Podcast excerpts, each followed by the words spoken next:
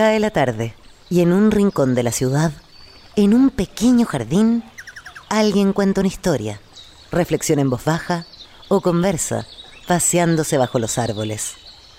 Es hora de volver a casa, bajar la velocidad y darle tiempo al tiempo. Cristian Barnken nos abre la verja de su jardín para que respiremos aire puro y oxigenemos el espíritu. En pauta, aquí comienza Desde el Jardín. Una presentación de Fundación Irarrázaval, desde 1920 al servicio de la educación, humanismo y técnica. Lo esencial de toda exploración será volver al propio jardín y ver las cosas por primera vez, decía el poeta T.S. Eliot. Queridos y queridas radiovidentes, que al escucharme me ven, por eso se llaman radiovidentes, en Antofagasta, en Temuco, en Valparaíso, Viña del Mar, los que nos siguen por pauta.cl y también a través de Spotify. Les doy las buenas tardes mientras abro la verja de madera de mi jardín y hoy día voy a cruzar al patio de la escuela. Ustedes saben que me, me gusta escuchar el sonido de las campanas, la energía vibrante de los niños y también la energía de los maestros, de los profesores que trabajan con los niños, los profesores de Chile. Y cada vez que entro a este patio de una escuela chilena, me encuentro con ella, una fantasma ilustre, Gabriela Mistral. Muchas de las cosas que hemos menester tienen espera, el niño no. Él está haciendo ahora mismo sus huesos, criando su sangre y ensayando sus sentidos. A él no se le puede responder mañana, él se llama ahora.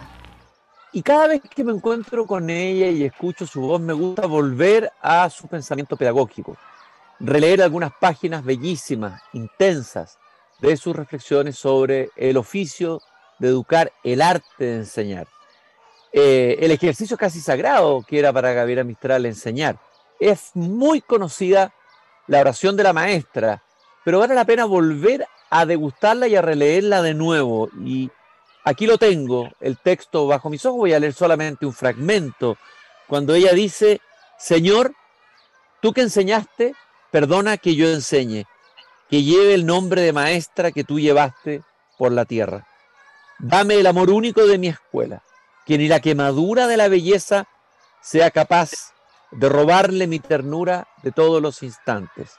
Maestro, hazme perdurable el fervor y pasajero el desencanto, dice Gabriela Mistral. Y más adelante afirma, dame el ser más madre que las madres, para poder amar y defender como ellas lo que no es carne de mis carnes. Alcance a ser a una de mis niñas un verso perfecto y a dejarte en ella clavada mi más penetrante melodía para cuando mis labios no canten más, afirma Gabriela Mistral. Y al final de este bellísimo texto que les recomiendo leer íntegro, buscarlo, hay un libro que es Pasión de Enseñar, que es una antología de la reflexión pedagógica de Gabriela Mistral. También está la antigua edición de Magisterio y Niño.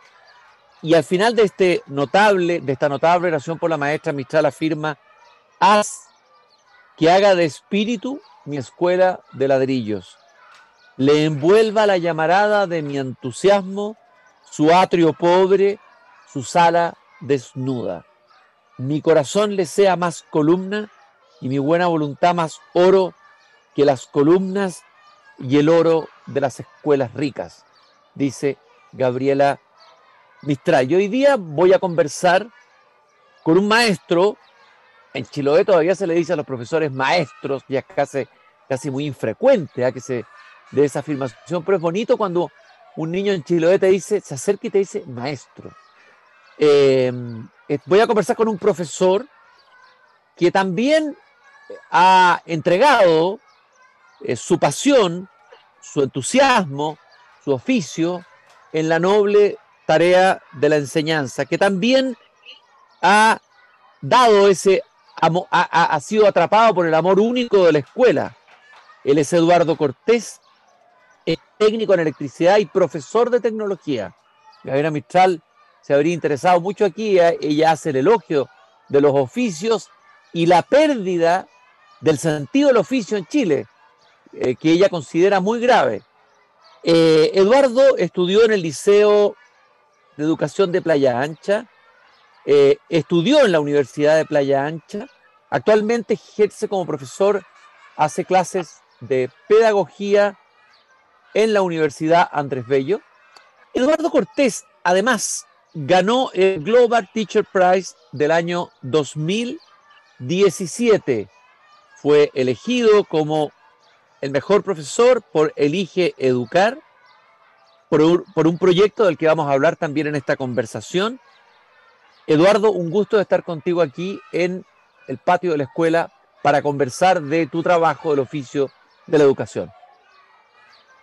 Hola, ¿qué tal? Buenas tardes, Cristian. Es un, un, honor para mí poder compartir en, en, este jardín hermoso. Oye, Eduardo, ¿qué te parece este texto, esta oración? Que está, es bien antigua, ¿no? Pero ¿te suscita alguna emoción? ¿Te pasa algo cuando lees o, o escuchas, digamos, este pensamiento de Gabriela Mistral? A ver, yo creo que por lo que he estado averiguando últimamente, eh, nosotros siempre nos referimos a autores como, qué sé yo, Jean Piaget, Vygotsky, para hablar sobre pedagogía y nos olvidamos que aquí tenemos a nuestra gran pensadora pedagógica y eso es lo que he tratado últimamente de, de, de mostrarle a nuestros alumnos que estudian pedagogía, ¿ya? Incluso en ese árbol que está atrás, que habla sobre la diversidad, también está incluida Gabriela Mistral por lo mismo. Pienso que a lo mejor hay otros países como México que la tienen muy, mucho más valorada que nosotros, a ella como, como gran maestra, ¿no es cierto?, de la pedagogía. Así que, ¿qué quieres que te diga? Eh, me hace mucho sentido. Claro, recordemos que el ministro de Educación mexicano, José Vasconcelos, poeta, escritor, se la llevó a ella de asesora para la gran reforma pedagógica mexicana y ella se interesó mucho por el tema de los oficios, por el tema de las escuelas granjas, por todas las experiencias. Y quiero primero eh, preguntarte un poco, eh, siempre se lo pregunto a los profesores con los que converso, eh, ¿cómo nace la vocación pedagógica en ti? ¿Cómo te encuentras tú con la pedagogía, Eduardo? A ver, yo eh, parto, eh, yo tuve hartos sueños cuando niño, quise ser sacerdote, quise ser veterinario, ah. pero uno, uno fuerte que era era estudiar periodismo. Entró a la Universidad de Playa Ancha a estudiar eh, eh, pedagogía, porque simplemente después pensaba en cambiarme, no, no estaba en mí este, este tema, este fervor por lo que o esta pasión por la educación. Hasta que la, las prácticas tempranas eh, de la Universidad de Playa Ancha me hacen eh, darme cuenta de que, era, de que ese era mi espacio, de que ese era mi lugar, en base a una experiencia que tuve con un alumno que sentí que necesitaba mucho apoyo, mucho cariño. Claro, ahí nace mi amor por la pedagogía y de ahí en adelante empieza a construirse esta, esta idea de profe. Entiendo, tú sabes que yo tengo un chucado que es mi pajarito, como dice el dicho, la abuela me lo contó un pajarito. Entiendo que fue el abrazo de un niño en el Cerro Alegre que, que despertó esta vocación pedagógica. Me gustaría contar esa historia porque es, es muy hermosa. Lo que pasa es que eh, yo estuve haciendo una práctica temprana eh, cuando yo estaba como muy desinteresado, yo tenía la idea de cambiarme, ya eh, lo, lo, pensé en el semestre anterior, ya el semestre siguiente ya lo pensaba, pero me tocaba la práctica 1. Y cuando entro al colegio siento, viene un niño corriendo a abrazarme, sin conocerlo, sin nada. Eh, y claro, ahí en él sentí que había muchas carencias. Él me habla, me, me, me, me dice que cuándo voy a volver, que, que él eh, como que se encariñó conmigo y eso que lo había visto recién en ese momento. Entonces, claro, desde ese momento me di cuenta que a lo mejor, claro, yo podía comunicar como lo que yo quería hacer, que era comunicar ¿eh? a través del periodismo, pero lo podía hacer desde otra perspectiva y, y que era a través de la educación. ¿ya? Eh, de ahí en adelante cambió todo. Seguí yendo a mi práctica temprana y me fui dando cuenta y me fui enamorando cada vez más de, de esto. Me sentí que podía ser muy útil ahí. Y esa era la idea. Tú dijiste que entre las posibilidades que, que, que exploró tu, tu, imaginario era ser sacerdote, si no te escuché mal. Bueno, sí. Gabriela Mistral concebía, el, el, el concebía la tarea del profesor como una especie de sacerdocio. Un apostolado, sí. Bueno, apostolado. Lamentable, no sé si lamentable o no, porque obviamente nosotros los profesores tenemos un trabajo extra que, que siempre ha sido, eh, que obviamente que, como la parte, qué sé yo, por el lado del trabajo no remunerado, lo que uno hace en casa, pero por otro lado está esta multiplicidad de profesiones que tiene la, pedagogía, el ser psicólogo, asistente social, el ser una persona, ¿no es cierto?, que logra generar empatía y cercanía con los alumnos, obviamente eso es parte de este, de este apostolado, por decirlo de alguna forma, que no, quisiera llamarlo así, pero, pero en base, básicamente se termina siendo así, termina siendo así. Oye, y tú bueno, estudiaste pedagogía en la Universidad de Playa Ancha, ¿no? Cuéntanos un poco tu historia, eh, cómo, cómo, bueno, tuviste que ah, eh, desarrollar la carrera y te encontraste con profesores que te enseñaron pedagogía, ¿qué te pasó en todo el proceso? y ¿Cuán importante fue el paso por esa universidad? Bueno, yo en la universidad eh, sentía que, por eso le tengo tanto cariño a la Universidad de Playa Ancha, que em, hubo una preparación más humana, ¿ya?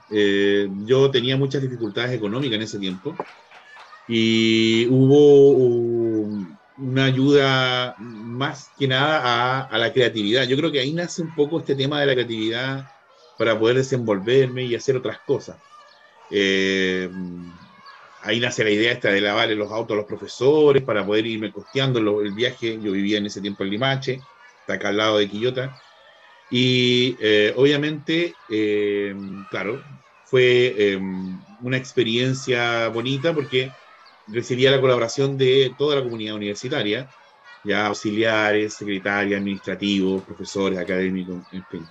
Entonces, claro, yo creo que ahí nace esta idea de ser creativo, de, buscar alternativas eh, en base a la carencia, para que incluso yo creo que a lo mejor lo llevé después al colegio, ¿ya? Este, este tema de la autogestión. Oye, Eduardo, quiero que me cuentes un poco el, el, el proyecto que de alguna manera te llevó y te postuló al premio Global Teacher Prize en el año 2017. ¿Qué fue? ¿Por qué fuiste postulado? ¿Cuál? Desarrolla un poco más ese, ese, el origen de ese, de ese premio. A ver, esto nace en el año 2011 cuando quise darle más sentido a la educación, es decir, no hacer las cosas por hacer, si ellos querían hacer un trabajo que no fuera un trabajo que no tuviera un fin. De ahí me di cuenta que hacer las instalaciones en tableros en el colegio se perdía el material, qué sé yo. Entonces empecé el año 2011 con un proyecto que se llamaba Misión Aconcagua. Aquí en Quillota hay, una, hay dos poblaciones, que es la población Aconcagua Sur Aconcagua Norte, que está obviamente muy cerca del río Aconcagua. Y ahí comenzamos llevando a los chiquillos a, que pudieran hacer instalaciones y que conocieran en terreno la realidad social, que es muy importante para mí. Siento que de esa manera eh, construimos eh, un ciudadano más consciente que conozca a, la unidad antes de salir de cuarto medio. Entonces, claro, ahí nace esto. Eh, teníamos que buscar recursos para poder generar este proyecto que sale caro. Nos salía muy costoso. Y lo primero, los primeros que nos colaboraron, por eso que cuando nombraron a los, patrocinadores, que fue la Fundación Irarrázaval, ellos fueron uno de los pioneros en, colaborarnos en este tema. Eh, bueno, fueron los primeros que me reconocieron eh, ante un concurso que se llama Comparte Mejor Clase. Y eso fue el 2015. En el 2016 eh, fui nominado al Global, pero no, no quedé en ninguna instancia. Y en el 2017 fui nominado por varios alumnos y exalumnos que les había gustado esta forma de, querer hacer las cosas con un fin. Ya, eh, yo siempre le manifestaba a mis alumnos de la Escuela Industrial Ernesto Bertes en Temple que que ellos, independiente de que salieran o no de cuarto medio, yo quería que ellos tuvieran por lo menos, subieran hacer instalación eléctrica básica o pudieran saber soldar eh, para que tuvieran una herramienta. ¿ya?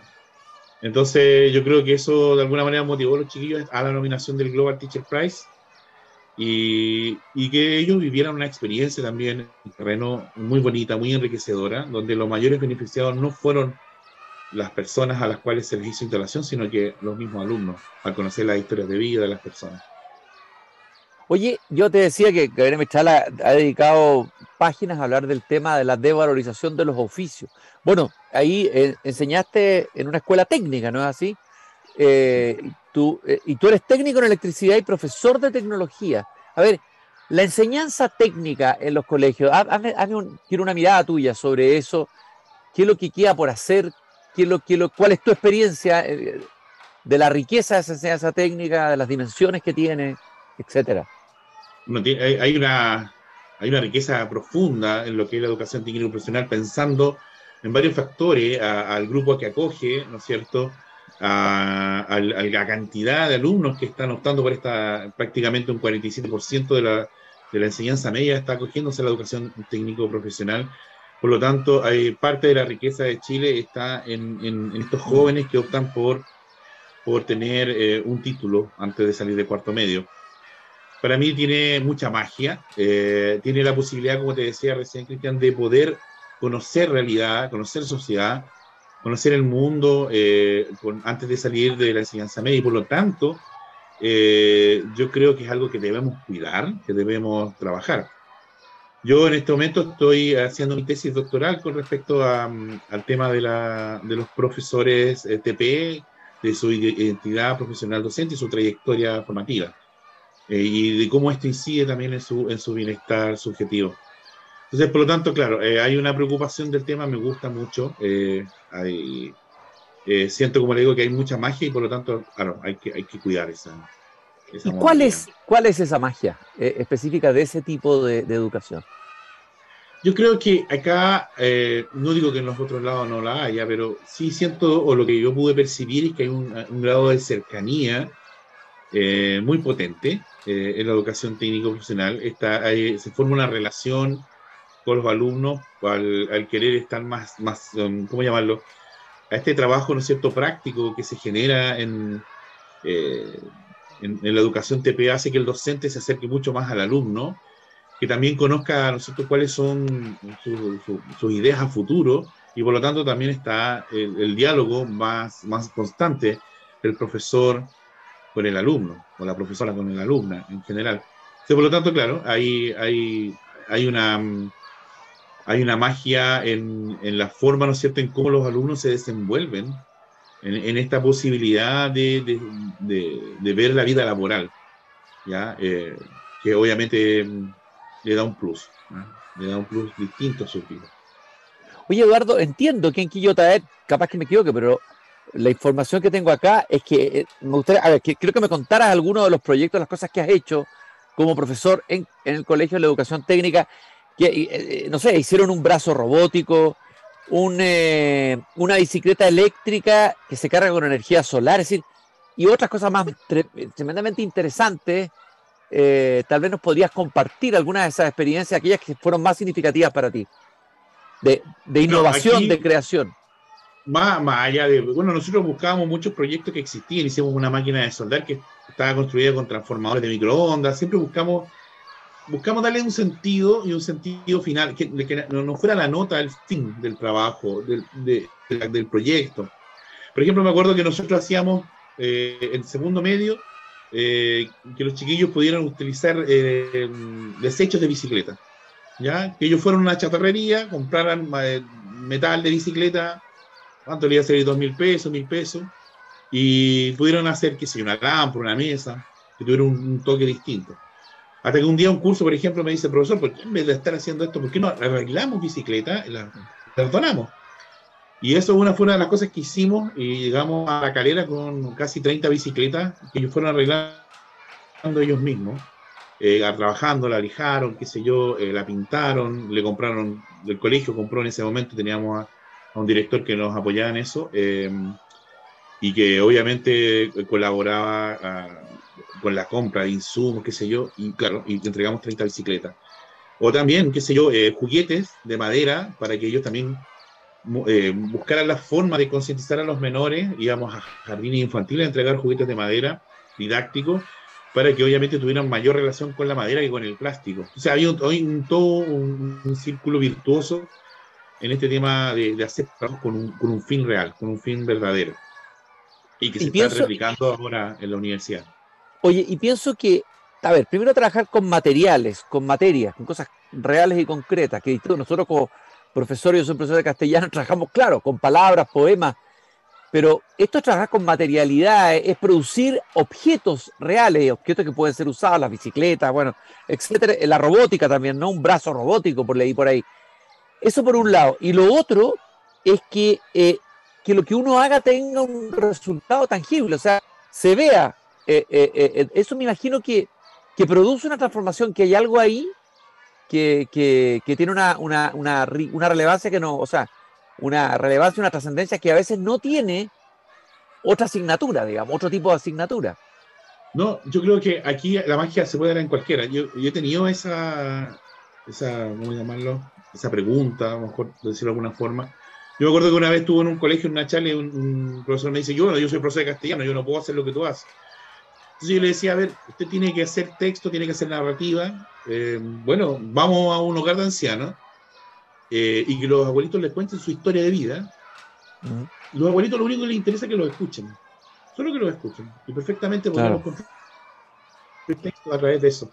Es decir, lo que más allá del objeto o más allá de lo que ellos puedan construir, lo que, lo que queremos es que, como les decía recién, que los jóvenes conozcan quién está detrás de, del camino de la casa al colegio, quién está, quién está al otro lado, quién está cerca, en mi entorno, porque ocurren los fenómenos sociales eh, y, que lo vean eh, a primera vista. ¿ya? Y de eso se trata. También entiendo que hay un proyecto, entiendo que este es un proyecto de la Universidad Andrés Bello, o en la Universidad Andrés Bello, que se llama Mi Primera Publicación. Eh, y, a propósito de lo que estabas hablando de la literatura, ahí, ahí podríamos buscar un ejemplo concreto de, en, qué pudiera derivar la enseñanza de, no sé, la asignatura de lenguaje y comunicación. Hablemos de ese proyecto. Así es, en lo que es eh, pedagogía en educación básica hay un taller que se llama aprendizaje digital y lo que quisimos es concretizarlo nuevamente, es buscar, eh, por ejemplo, fuimos a un colegio acá en Quillota, esto queda, porque también, como les decía recién, trabajo en Viña del Mar, en la Andrés Bello de Viña del Mar y en la Casona de las Condes, entonces, ¿qué es lo que dijimos? Vamos a ir a un colegio rural, vinimos acá a un colegio en, eh, en Quillota, Colegio Niño Jesús de Praga, y los chiquillos hicieron clases de lenguaje, hicieron clases de artes. La clase de lenguaje hablaron del microcuento, y los chiquillos empezaron a escribir un cuento y también lo ilustraron. Entonces la idea es que esto los chiquillos lo van a digitalizar, van a digitalizar sus dibujos y lo van a convertir en un libro que lo vamos a mandar a una imprenta para que lo, lo trabaje como libro. Lo que queremos es hacer que el alumno eh, conozca, que se sienta parte de la literatura, pero desde la otra perspectiva. Yo fui capaz de publicar, capaz de escribir, y fui parte de un libro. Por lo tanto, puedo ser parte de los libros desde otra perspectiva. Y eso fue lo que quisimos instaurar ahora. Eh, por eso yo le planteaba recién que esto se puede hacer de mil maneras. O sea, lo que nosotros buscamos es acercarnos, ¿cierto?, a nuestros alumnos, en este caso ahora a los alumnos de la universidad, a, que ellos puedan conocer experiencias nuevas, a que ellos puedan involucrar a los alumnos en su aprendizaje y que también tengan una segunda intención. Y esta segunda intención es que obviamente ver cuáles son las necesidades que hay hoy día en la educación. Y vemos que una de las necesidades es el tema de, esta falta de lectura, esta falta de, que los niños y niñas se acerquen a los libros. Y creíamos que esto podía ser una bonita instancia, y así ha sido. Los chiquillos ya terminaron sus cuentos, estamos en el proceso de edición para luego mandarlo a la, a la imprenta y con esto también vamos a eh, querer que, hacer una ceremonia, como lo hacen los escritores. un lanzamiento, claro, un lanzamiento. Una ceremonia de lanzamiento donde ellos inviten a sus familiares, a sus amigos, a sus más cercanos, donde ellos firmen el libro, ¿no es cierto? Y se lo entreguen a, a, los más cercanos. Se va a ser una bonita experiencia. Eh, ha sido un proyecto maravilloso, maravilloso. Y, claro, eh, los alumnos, eh, las alumnas que tengo en, en, la carrera han hecho un trabajo maravilloso también con los chiquillos, así que muy contento también con ese desafío. Sí, si, hay algo mágico, me ha tocado trabajar en una editorial, si hay algo mágico es hacer un libro, o sea, es vivir todo el proceso de hacer un libro. Imagino si para uno adulto eso tiene una magia, eh, bueno, hay gente que se dedica a la edición profesionalmente, pero sigue sintiendo, me imagino lo que es para un niño, para un joven, eh, eh, mirar todo el proceso que parte desde la creación, eh, que parte desde la imaginación y termina en un objeto real, en un libro que después va a llegar a otros. O sea, todo lo que ocurre ahí es fascinante, como instancia de enseñanza, aprendizaje, etcétera, ¿no? Así es. Tratamos de, de, de mostrar la de otra perspectiva, cuando hablamos de innovación, de diversificar la enseñanza o de evaluar de manera formativa. Yo creo que lo que necesitamos obviamente es englobar todo eso, en, un producto, en una forma, en, un formato, que obviamente que sea distinto, que se vea distinto y que los alumnos lo perciban distinto, ¿ya? Y que no sea distinto en el papel. En base a eso, obviamente, por eso quería ser formador de profesores, porque lo que yo quería era de alguna manera volcar estas ganas, esta, esta sensación, ¿no es cierto?, de, de, querer hacer cosas nuevas, de querer hacer cosas distintas en los chiquillos. Y el resultado ha sido bonito. Este ha sido, este es mi segundo año, el año pasado fue en pandemia, fue online, igual tuvimos resultados muy bonitos. Eh, y en el año, y este año también ha estado lleno, lleno de cosas lindas. Eh, en lo que es la presencialidad, hemos podido, ¿no es cierto?, recorrer otros lugares, eh, qué sé yo, ha sido una experiencia hermosa. Ahora, claro, te toca ahora, fuiste profesor en colegio, fuiste alumno de pedagogía y ahora estás en el rol de profesor y formador de profesores. A ver, quiero que me hagas, ¿cuál es tu mirada? ¿Qué es lo que pasa con los jóvenes que están estudiando hoy pedagogía? A veces se hacen diagnósticos bastante pesimistas, de que mucha gente que llega a estudiar pedagogía no tiene vocación, que los resultados son malos. La mirada en general es más pesimista que optimista. Eh, ¿Cuál es tu mirada de lo que está pasando en la formación de profesores? ¿Qué es lo que queda por hacer? ¿Qué es lo que a ti te gustaría hacer? Eh, aquí hay dos cosas que yo creo que son fundamentales. La primera es buscar que eh, reconocer las vocaciones de los alumnos, a lo mejor en segundo, tercero, cuarto medio, eh, es necesario que eso ocurra, es necesario que eh, el alumno o la alumna de tercero y cuarto medio pueda ir a un lugar donde tenga una experiencia que la haga ver qué sucede con esto de, demostrar algo, de enseñar algo. ¿ya? Yo creo que de esa manera se van a despertar vocaciones importantes. Mm. Eh, y por otro lado, viendo a los alumnos que tengo, bueno, tenemos siempre de pensar que el profesor tiene dos identidades la de formador y la de su disciplina. ¿ya? Ah. tenemos muchos alumnos, estudiantes de educación física, y obviamente, claro, el deporte los lo, inclinó a ser profesores, pero también siento que se están encantando cada vez más con esto de la pedagogía. El hecho de querer enseñar algo para la vida, más que que den tres vueltas a la cancha y, mm. qué sé yo, y que le pasen la pelota, como muchas veces ocurrió. Entonces, claro, hay, hay, también siento que el, profesor de ahora o el que estudia ahora, a raíz de todas las reglas que se han impuesto, y ha sido bastante buena por decirlo de alguna forma, eh, siento que obviamente es porque realmente quiere estar ahí. ¿ya?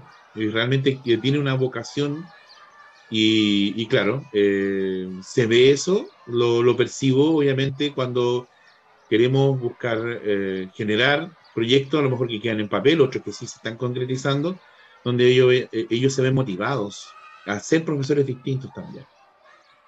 Estoy conversando con Eduardo Cortés, profesor de pedagogía en la Universidad Andrés Bello, ganador del premio Global Teacher Prize del año 2017 por el proyecto Misión Aconcagua en, eh, en un liceo eh, técnico de Quillota, la Escuela Industrial Bertelsen Temple, eh, así se llama, ¿no? Eduardo Bertelsen Temple. Ernesto Bertelsen Temple. Ernesto Bertelsen Temple.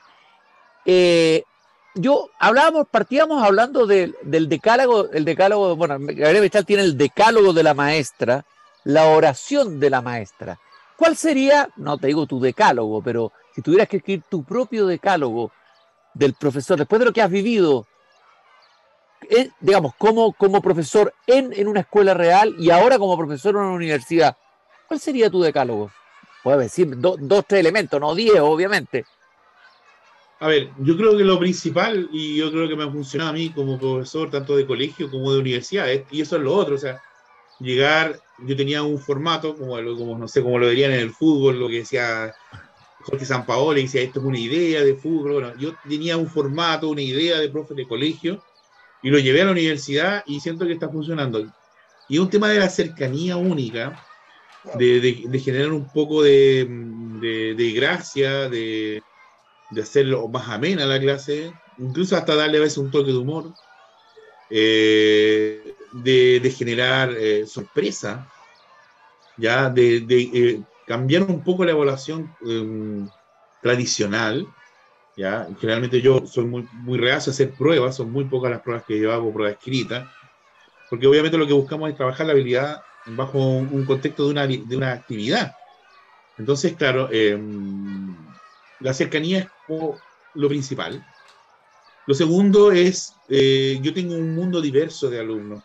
¿Cómo yo hago para que todos ellos tengan la posibilidad de trabajar? De ahí viene la diversificación de la enseñanza, es que yo tengo distintas eh, personas y personalidades que tengo a mi, frente y por lo tanto eh, tengo que buscar la forma de, de, que la habilidad que yo necesito que ellos trabajen, la trabajen de distintas formas. De estar constantemente viendo cuáles son sus necesidades. Eh, yo creo que eso es importante para, para, un docente, esas tres cosas. Y también la innovación como tal. Cercanía. Eduardo, cercanía, innovación. Y diversificación de la enseñanza. Diversificación de la enseñanza. Eduardo, yo te quiero agradecer esta conversación en que nos ha costado tu historia, que parte, bueno, parte mucho antes, pero el abrazo de un niño en el Cerro Alegre, en Valparaíso, y que pasa por el premio que ganaste, eh, el, Global Teacher Prize, eh, tu tarea ahora como formador de profesores, eh, ya está sonando la campana que indica que el recreo ha terminado, ha sido muy grato para mí conversar contigo esta tarde, te deseo mucho éxito en lo que viene y en esa tarea tan noble y tan hermosa de formar colegas, formar profesores. Bien, pues muchas gracias por la invitación y, nada, muy, muy contento de poder contar mi, mi experiencia como docente. Muy bien. Muchas, muchas gracias a ti y me despido también de ustedes, queridos y queridas radiovidentes. Les mando un abrazo a cada uno. No se olviden de la frase del libro El Cándido de Voltaire, que siempre les leo al final del programa. Hay que cultivar el propio jardín. Nos encontramos mañana nuevamente aquí a las 8 de la tarde cuando vuelva a abrir la verja de madera de mi jardín. Hasta mañana. Es hora de cerrar la verja de madera del jardín. Pero Cristian Warnken la volverá a abrir todos los días de lunes a viernes a las 20 horas en Radio Pauta, cuando comience de nuevo desde el jardín. Una presentación de Fundación Irarrázaval desde 1920 al servicio de la educación, humanismo y técnica